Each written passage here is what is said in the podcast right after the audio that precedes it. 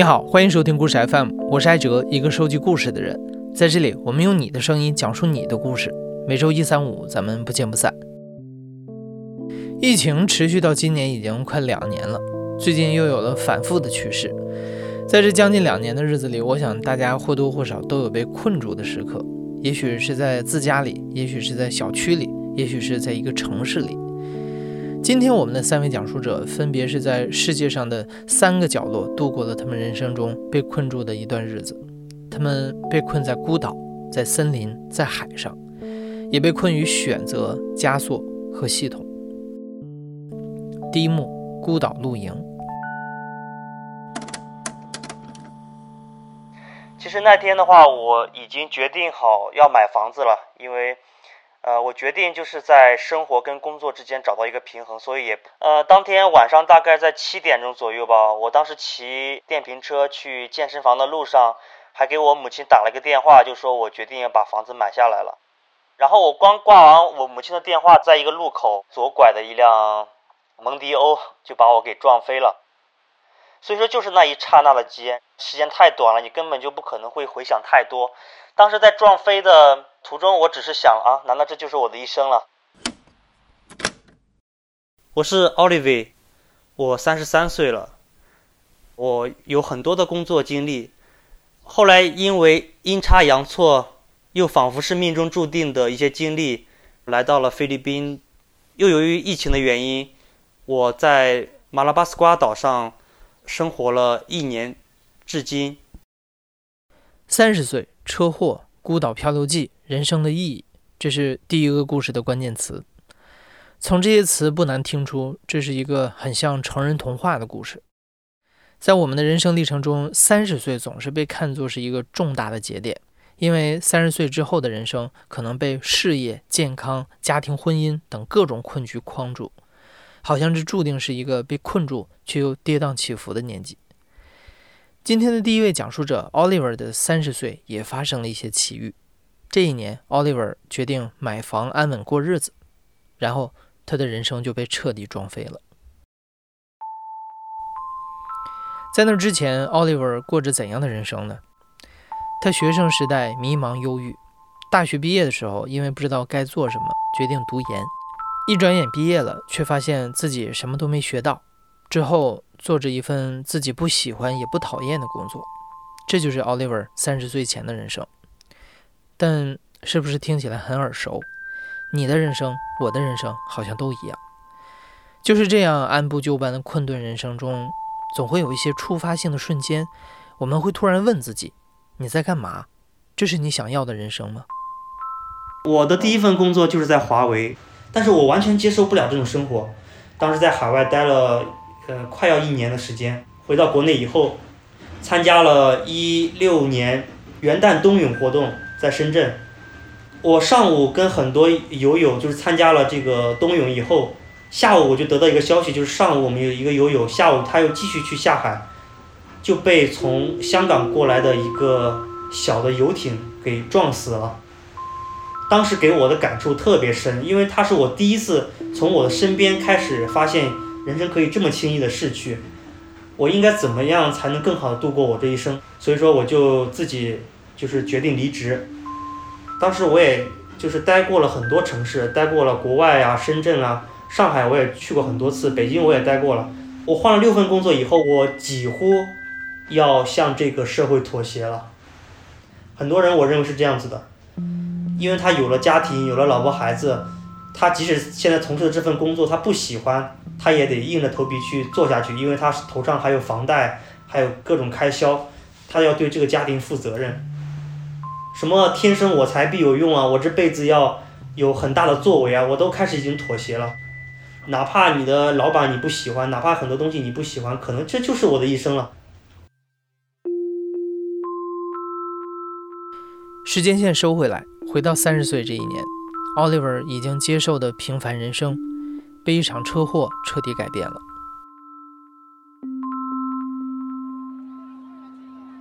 当时他从侧面把我撞起来以后，在空中我还记得我转起来了一下，然后就重重的摔在了地上。当时我的左脚就是那个骨头是从肉里是戳出来的，然后我的左脚已经转到了另外一边去了。所以说我当时我记得很清楚，我当时就坐在地上，周围围了一群人，然后我就抱着我的左膝啊，我就在喊啊，我就在说啊，我的腿，我的腿。当时那个开车的是一个很年轻的一个小伙子，就把我送到了当地最近的最好的一家医院。当天晚上就给我的公司请了病假，然后第二天他就把我给辞退了。但是我没有想到，三个月以后我能够下地走路，找到工作以后，房价就已经翻了一番了。所以说，当时就把我定居下来的这个心搞得支离破碎了。其实这件事情，因为当时是我父亲去世一周年还没有到，所以说，我心里还是有点埋怨，为什么我的父亲没有在天上保佑我。但是，当我再去回想这些事情，我觉得这正好可能就是父亲在，在我即将要做出一些决定的时候，给了我一些提点。你想想，我当时在空中转了一圈，我的任何一个部位着地都要比我的左腿着地要来的严重一点。左腿已经是嗯能够想到最好的结果了，然后又帮助我去没有继续买房的这个进程，基本上说可以改变了我的生命的一个路径吧。奥利弗不仅失去了买房的机会，各个方面越来越大的社会压力也让他开始觉得，即便有经济实力。也很难超人世外，所以奥利弗决定出去看看更广阔的世界，亲身去感受不同的生活方式。一般的移民项目要花三到五年才能走完，在等待的这段日子，奥利弗到菲律宾学习自由潜水，为移居新西兰做准备。但在奥利弗已经办好了各种手续，开始畅想新西兰的生活的时候，他又一次从计划好的人生路径上越轨了。当时我已经知道我决定要去新西兰了，所以说我认为我在菲律宾待的时间可能也不会太久了，甚至都有可能是我最后一次在菲律宾。所以说我决定利用这最后一次的机会去到菲律宾比较出名的景点去旅游一一遍。呃，也是在一个丹麦的女孩的提议下来到了妈妈岛。然后当时在岛上来了以后，我发现妈妈岛就是一个人文环境特别单纯，然后自然环境特别的原始。它又是远离喧嚣，远离这种大岛，然后它是就像一片孤叶，就是飘荡在这个海上。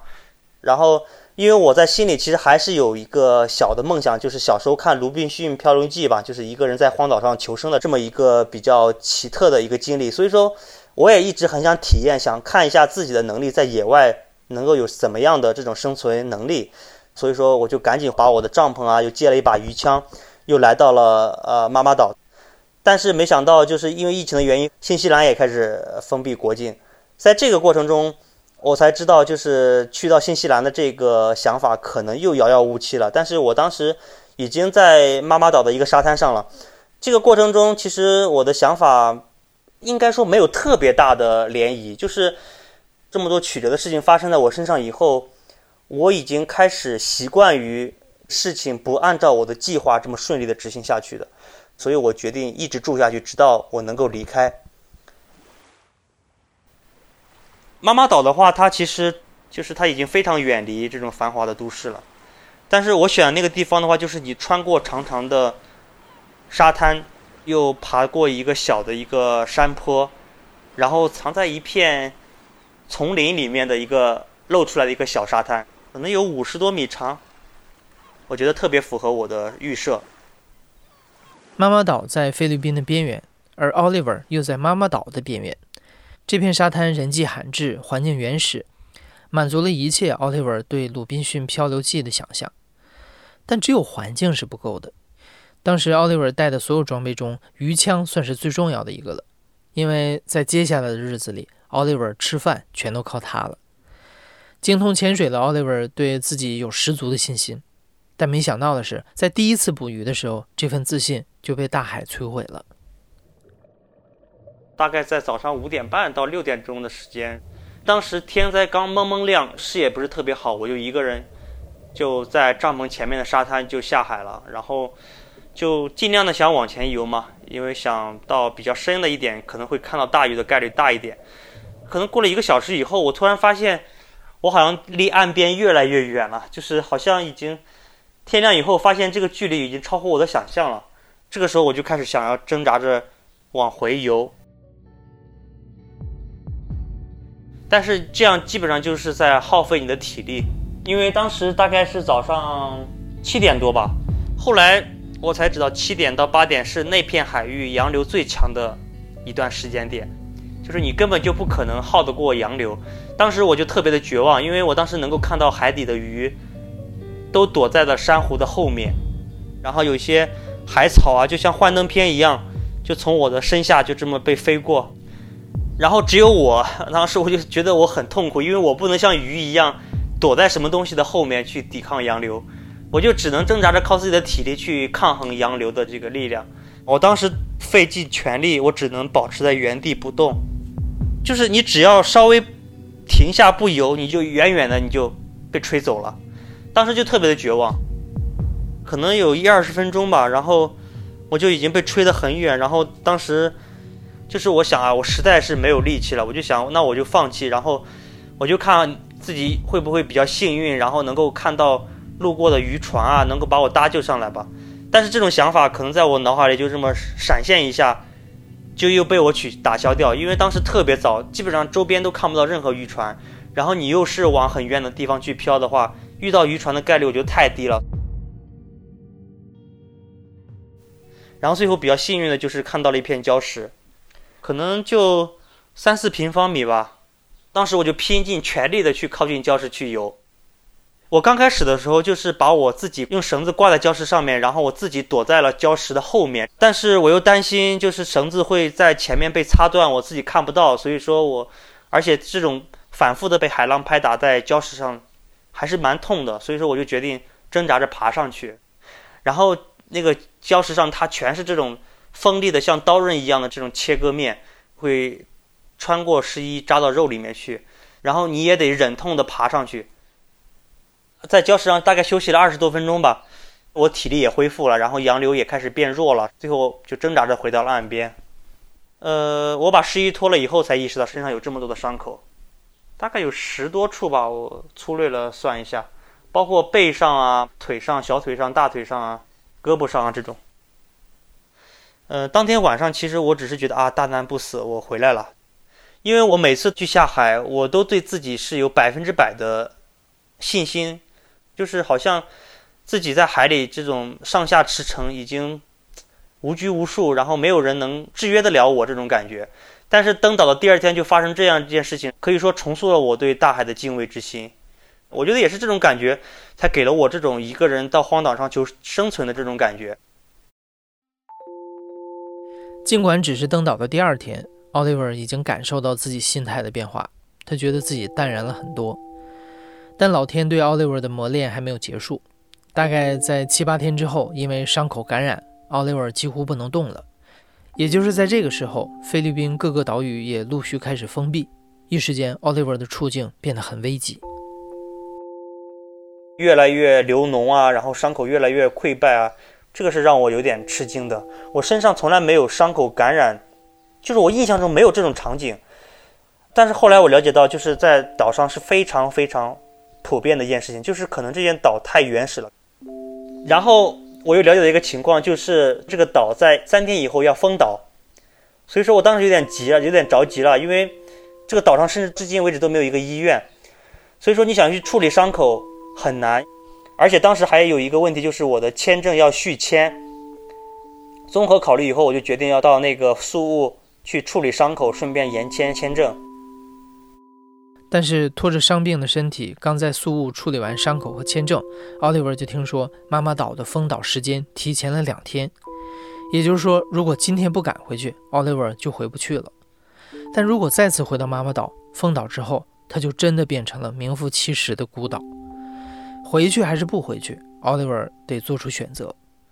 最终，奥利弗决定回去，因为花了三十年，奥利弗才找到自己想要的生活。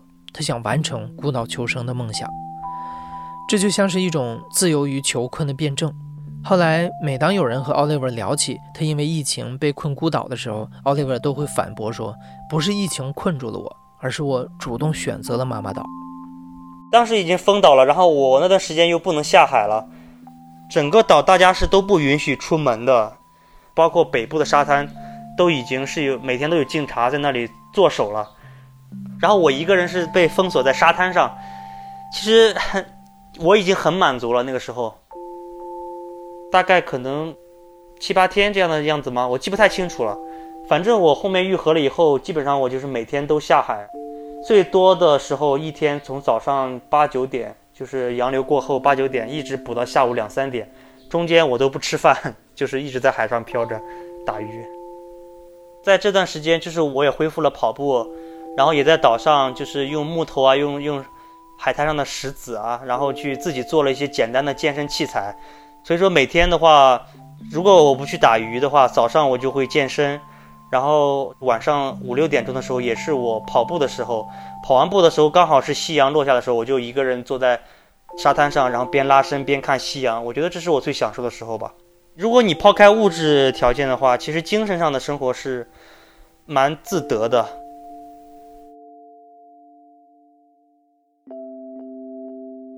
有一次是这样子，就是也不是有一次吧，有很多次，因为我在沙滩上，就是你坐在。夜空的沙滩里，你只能听到大海的拍打声音。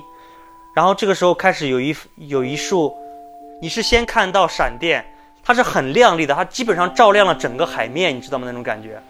然后紧接着你再听到轰隆隆的雷鸣声音。我只是一个人静静的去看，然后你会更加的在意自己内心的这种满足感，仿佛你是唯一的观者，就会觉得很值得。妈妈岛的解封日期一延再延，从四月拖到了六月。但因为内心坦然，不需要焦虑，即使生活在沙滩上，奥利弗也总是睡得很踏实。从二零二零年三月十一号到五月三十一号，奥利弗在沙滩上露营生活了足足八十一天之后，妈妈岛解封了，他终于可以搬离沙滩了。但就像奥利弗选择了妈妈岛一样，好像妈妈岛也选择了奥利弗。他决定继续留在岛上，他还有很多事情想做。之后，奥利弗在岛上的流浪动物收容中心做过义工，组织过岛民一起捡垃圾做环保。因为疫情对旅游业的影响，岛民的生活越来越难。奥利弗帮他们办了一些在线英语课，希望通过这种方式帮当地人解决就业的问题。直到今天，奥利弗仍然生活在妈妈岛上，只不过他早已经不是被困住的状态。这可能是。命运给我的另外一种安排，就可能是，我觉得我死过很多次了，就是焦虑啊，对于未来的恐惧啊，这种这种心态我曾经经历过，到我现在就是完全的走出来，在非常低的生活成本的情况下，我可以获得我精神上的很多的愉快，就是《卢比奇漂流记》的这个愿望已经达成了。目前为止，我这三十多年的人生给我最大的感触就是。你永远都不要计划太多，因为变化永远都来得比计划要快。你只能在变化中反复的靠近你的初心，去找到你人生的价值的意义。但是对于我本身来讲，我认为此时此刻在菲律宾，在这个孤岛上，我所做的这些事情，是我能够想到的，能够发挥我人生意义最好的一种方式。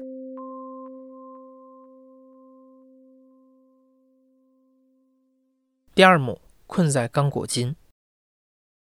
大家好，我叫高阳，湖北人，在刚果金某矿业公司做一名电气人员。二零一九年，我母亲查出了癌症之后，我爱人也没有上班，一直在家里面照顾我母亲还有孩子。直到二零二零年五月份，我母亲出事，把家里的积蓄花光了，然后我也知道了。也是急，也是需要急用钱的时候了。因为我家里面田地也没有，也没有种的，等于说早上一睁开眼就是需要钱的时候，哪怕是一粒米也是需要用钱买回来的。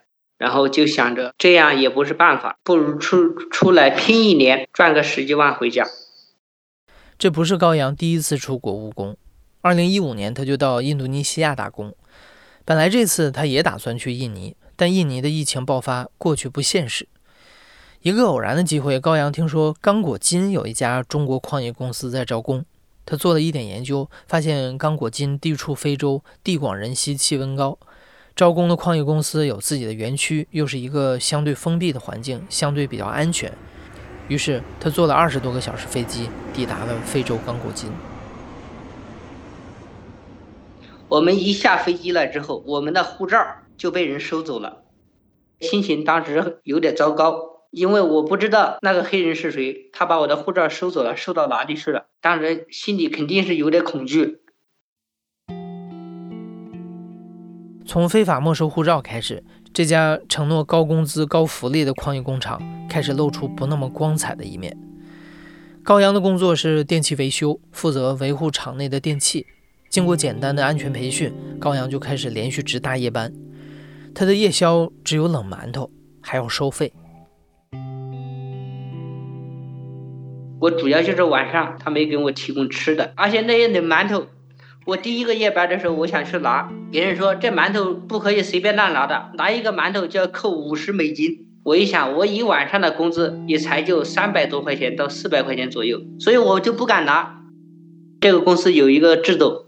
它就是要形成一种军队化的部队化的管理，每个月一号由总经理亲自带队检查每个宿舍的卫生，只要不达标的，直接考核十美金到二十美金以上，上不封顶的。员工用餐的时候，比如我打饭我吃不完了，就剩那么一口饭，比如说我倒掉了，如果是被拍抓到的话，直接是考核一百美金，六百多块钱的人民币的工资就没有了。而且我在中途。我还遭遇了被别人踢过，当时我没站好，我没站好，他就直接过来了，这边站好，就着给我了，给了我一脚，我没从来没有这么有这么过的压力，但是我到这里来了之后，我感觉就是压力重如泰山，心理上的压力，精神上的压力，跟一座山一样压在我头顶上。因为长期熬夜、高压力，再加上吃不上饱饭。高阳的胃黏膜受损，时常感到不舒服，有的时候会痛到晕倒在床上。我当时是晕了，在床上是晕倒了。后来疼醒了之后，我就是我爱人给我发微信，我都不知道。他说我就知道你会出事的。他给他发了那么多信息，你都没回，我只能骗他。我说我过得还还好，当时就是不舒服嘛，心里很很压抑的。我说我说你你不要担心我了。我在家里面把孩子照顾好，把自己照顾好。我说我说家里也没有没钱用，他说孩子的保险快要交了，这马上孩子要开学了，我就想我必须要拿到钱。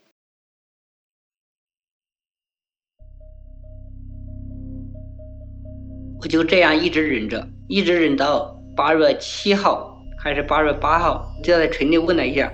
我说人会饿出问题来的，有些等于说过激的语言给发出去了。办公室闹了之后，我就去吃饭。吃饭的时候，然后我就在食堂说了，我这都是出来挣钱的，我说没必要这样中国人坑中国人。我都是家里有困难，不然的话谁也不会万里迢迢的来到非洲刚果金这里来上班。然后他们就跟我说了，他说兄弟啊，不要再说了，你已经被判刑了。我明白被判刑是什么意思了，可能我这个话说的比较直接了，然后就把领导给得罪了。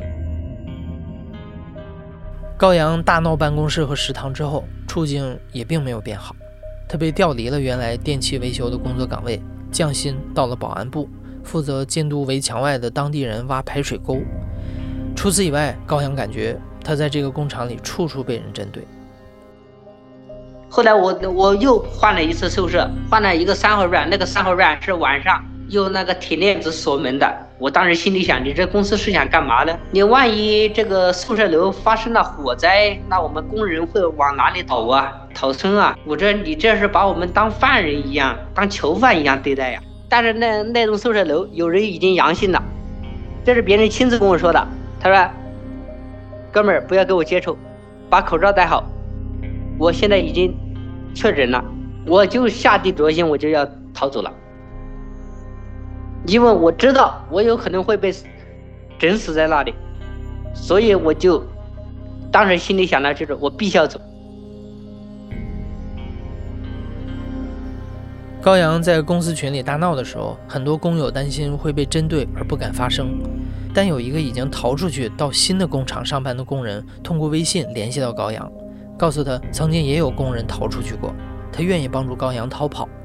于是高阳就一边监督挖沟，一边规划着自己的逃跑路线，一边算着发工资的日子。终于那一天到了。然后等我回到我的宿舍之后，就是那个有铁链子锁门的宿舍，然后他就跟我说：“他说你听我安排下面的人。”那个人跟我说：“你从这个宿舍楼的后面绕到这个宿舍楼的那个厕所，他说那里有一道梯子，他说你从这个梯子上面爬上去。”我原来从来不知道有这个地方可以逃出去。第一次我准备从那里走的时候，有人过来了，我就没有逃走。我怕被发现了，我就又溜回了宿舍。那第二次的时候，我看见没人，正好公司也停电了，因为非洲这边经常停电，大概停了四五分钟，我就从那个地方绕过去了。当时是下定了决心，一把牙一咬，直接就翻上去了。我就赶快爬上了梯子，然后把铁丝网踩烂了。这个墙有四米高，直接就跳下去了，什么都没想。在我跳下来的时候，我的手还被铁丝网给扎穿了，然后我就顺着那个围墙后面的一条沟，然后慢慢的爬到那个土堆上面，然后再爬到路上。那个车来了，然后就接到我了。那个人就跟我说：“你现在安全了。”眼泪下来了，哭了。我当时想到我能离开那个地方。但是眼泪真的流下来了。逃到了另一个新的营地，高阳的好日子并没有持续几天。原工厂没有解除他的劳动合同，新的工厂虽然因为用工紧张愿意接他出来，但也不敢承担这个风险。他们只能把高阳送到了树林里的一个集中箱里，让他先避避风头。高阳想，也许只需要躲几天，没想到这种没水、没电、没食物的日子。一过就过了一个星期。之前这个营地有中国人在那边住过，那旁边有种的有那个野生的番茄，所以我找到很多小番茄，然后再看到一些小香蕉树，然后就开始吃这些东西。白天我就找到吃的之后吃，然后就喝一些那个叶子滴落下来的露水，把那些露水就积在一起那样喝。前两天够吃。后面的话我就出开始找香蕉了，然后还找了一些芒果，芒果树比较多，一个树上大概有几十个芒果吧，但是没有成熟，我只能把它先打下来，放在宿舍里边，阴干了之后就有点变黄了，就可以吃了那些芒果。不经过也没办法，只要有水有这些吃的就行。当时想的就是这样，先把命给保住。晚上我就在那个集装箱里面用钢筋把那个门。一堵，然后就在里面睡觉。当时遇到那个冰雹的情况是，我看到冰雹，看到下雨下的很大，我躲集装箱里面。集装箱是钢铁铁皮子，砸在那个顶上，就跟机关枪嗯扫子弹一样，噼里啪啦的不停的响。然后打下来的就是像冰棍一样的东西，当时可怕，因为一个人在集装箱里面肯定是会害怕。第一，怕把集装箱给打穿了；第二。怕野兽进来了，把门给撞开了。吃的喝的勉强还能解决，但是用电却不能自己解决。不过高阳发现他躲的集装箱附近有一个当地人驻扎的营地。过了好几天了，我手机就没电了，然后我就去营地，他们黑人营地可以用充电宝充电，然后他们就用把我的充电宝拿过去了，用他们的手机的数据线给我的充电宝充电。然后我没吃的，他们就给我买的这边的饮料，其实他们的工资也挺低的，一个月好的话也就两三百的美金，就是相当于两千块钱左右的人民币吧。我听他们比划的意思，好像是之前也收，就是帮助过就是落难的中国人。他们说，他们跟我说的 Chinese OK good，用简单的那个给我说的。他说你好，我说你好。他说你怎么了？我说我在这里落难了。他说好，你等一下，我带你去一个中国人的地方。那个人有车，他就把我又拉到了我之前就是我逃出来的那个营地上面。最后，这个工厂也没敢留下高阳。原工厂在刚果金的势力太大，高阳只能离开那里。高阳的爱人听说了他的遭遇，希望他能够回来。可面对着国内的防疫措施、高昂的飞机票、家里没有钱的窘境，高阳根本没有办法回来。他只能困在国外，苦苦支撑，直到回家的那一天。因为现在家里面也没钱，也筹不到钱。这不刚好尼日利亚那边有一家公司，他看中了我的技能，就把我就是聘用过去。我我想我是这样想的，到明年估计飞机票就要便宜一点，不会像这现在五六万，那时候就手上也有点钱了，家里也没什么负压力了。我那时候可以自己就买飞机票回去了。我说我说你在家里边把孩子照顾好就行了，我等着我回家。第三幕：困在海上的人。大家好，我是王启林，今年二十一岁，来自山东青岛，是一名海员。刚开始我觉得这个行业就挺酷的吧，那种，因为我之前也看过一些相关的一些电影，像大家都比较熟悉的那种《泰坦尼克号》，或者说《加勒比海盗》的这种，就是都是在船上发生的一些事儿嘛，觉得坐船其实还挺酷的。我是高中刚毕业那年，十八岁。接触到这个行业，然后一直到二一年，现在也有三四年，我好像发现自己对这个大海没感情了，因为天天在上面嘛。如果按一年来说的话，基本上七到八个月都会在海上。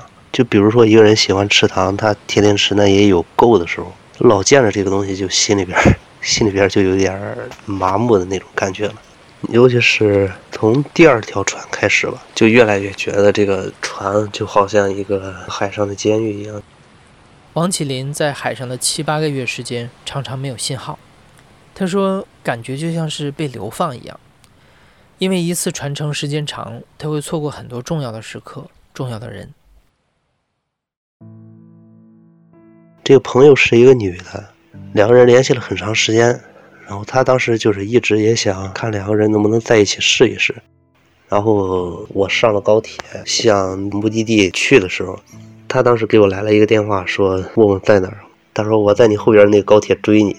他就跟我说，要不到站了以后你等我一会儿，咱俩见个面，我跟你说点话。然后我说可能有点来不太及。他这个船是有船期，就是说你这个船定好了几点要离港，他就是几点走。如果说因为你个人原因延误了你这个船的开航时间的话，这也是属于公司挺大的一个损失吧。他一般来说也不会允许你这样做。然后因为我是和另一个船上的同事，我们一起商量好了，然后我俩到了站以后就直接上车，然后他就给我发微信说怎么你也不等等我？我说没办法，要不然下次再说吧。然后就这样就错过去了吧。后来我自己也想过这个事儿，就可能如果说当时见了那一面的话，就可能也就不做船这个行业了。但是后来就就没赶上嘛。因为被困在海上而错过了爱情，错过了亲人的婚礼，错过了和意外去世的朋友见面的最后的机会，所以启林想要回到陆地上重新生活。但从学校一毕业就到了海上生活的麒麟，对于陆地上日新月异的生活感到有些迷失。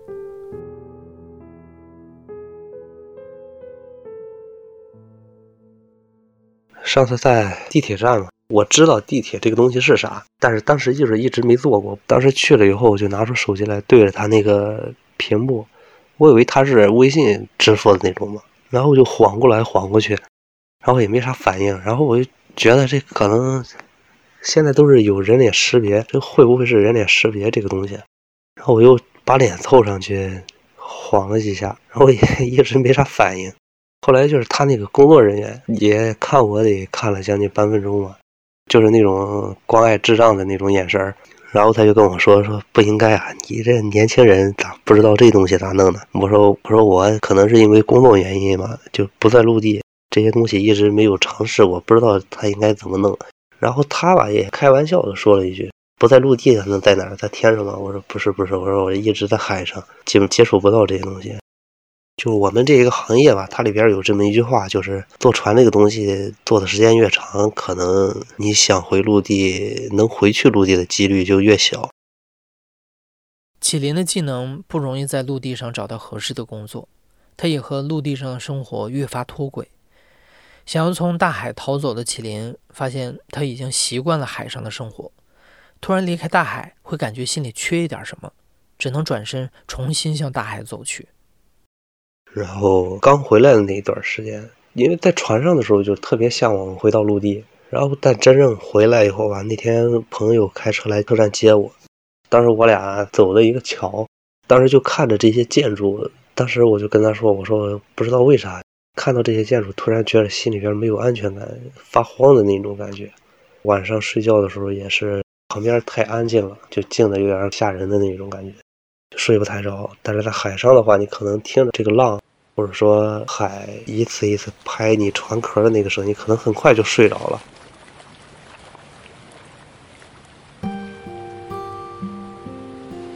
然后那天晚上自己背着包，然后带着一些喝的，就是又去了海边的那个地方，坐在沙滩上。就虽然说晚上看不见，但是就听见他那个声音，就觉得心里边挺踏实的。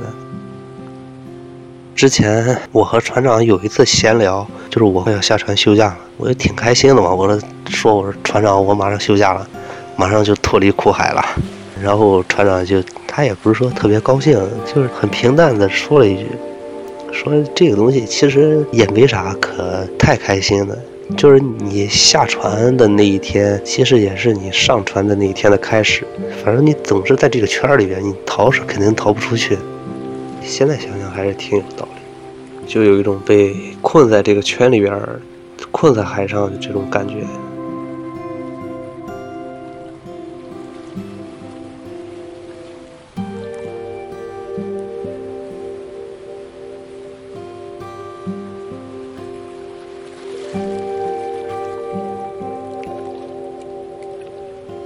现在正在收听的是《亲历者自述》的声音节目《故事 FM》，我是主播哲。本期节目由林峰、嘉文制作，声音设计桑泉，混音桑泉，实习生严静文、王毅冲。感谢你的收听，咱们下期再见。